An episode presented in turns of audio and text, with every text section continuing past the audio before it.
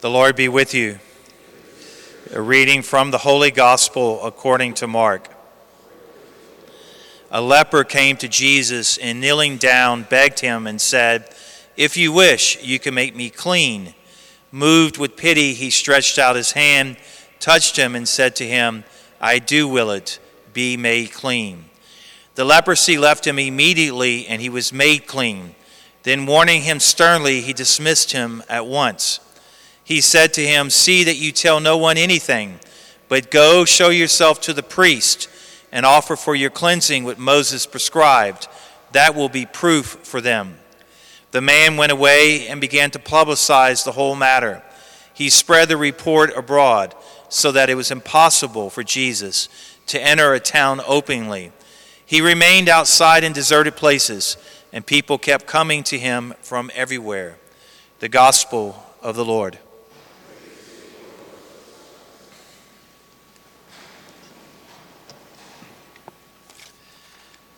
In 1990, I went to Poland.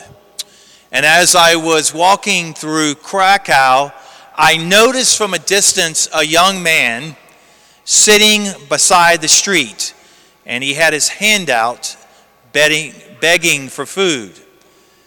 And I noticed something else that people went out of their way to avoid this young man. They wouldn't even stop and talk to him. And when I got up to the young man, I could see why. And I was not prepared to see what I was seeing at that point. This guy had one leg exposed. And it was one of the most disgusting things I've ever seen in my life. It scared the heck out of me. And I stopped and I, I wanted to help him. You got to remember, communism had just fallen a year before, so the people in Poland were very, very poor. But I didn't know what to do. And this lady walked up right next to me, and she figured out I was an American, and she said, Keep moving.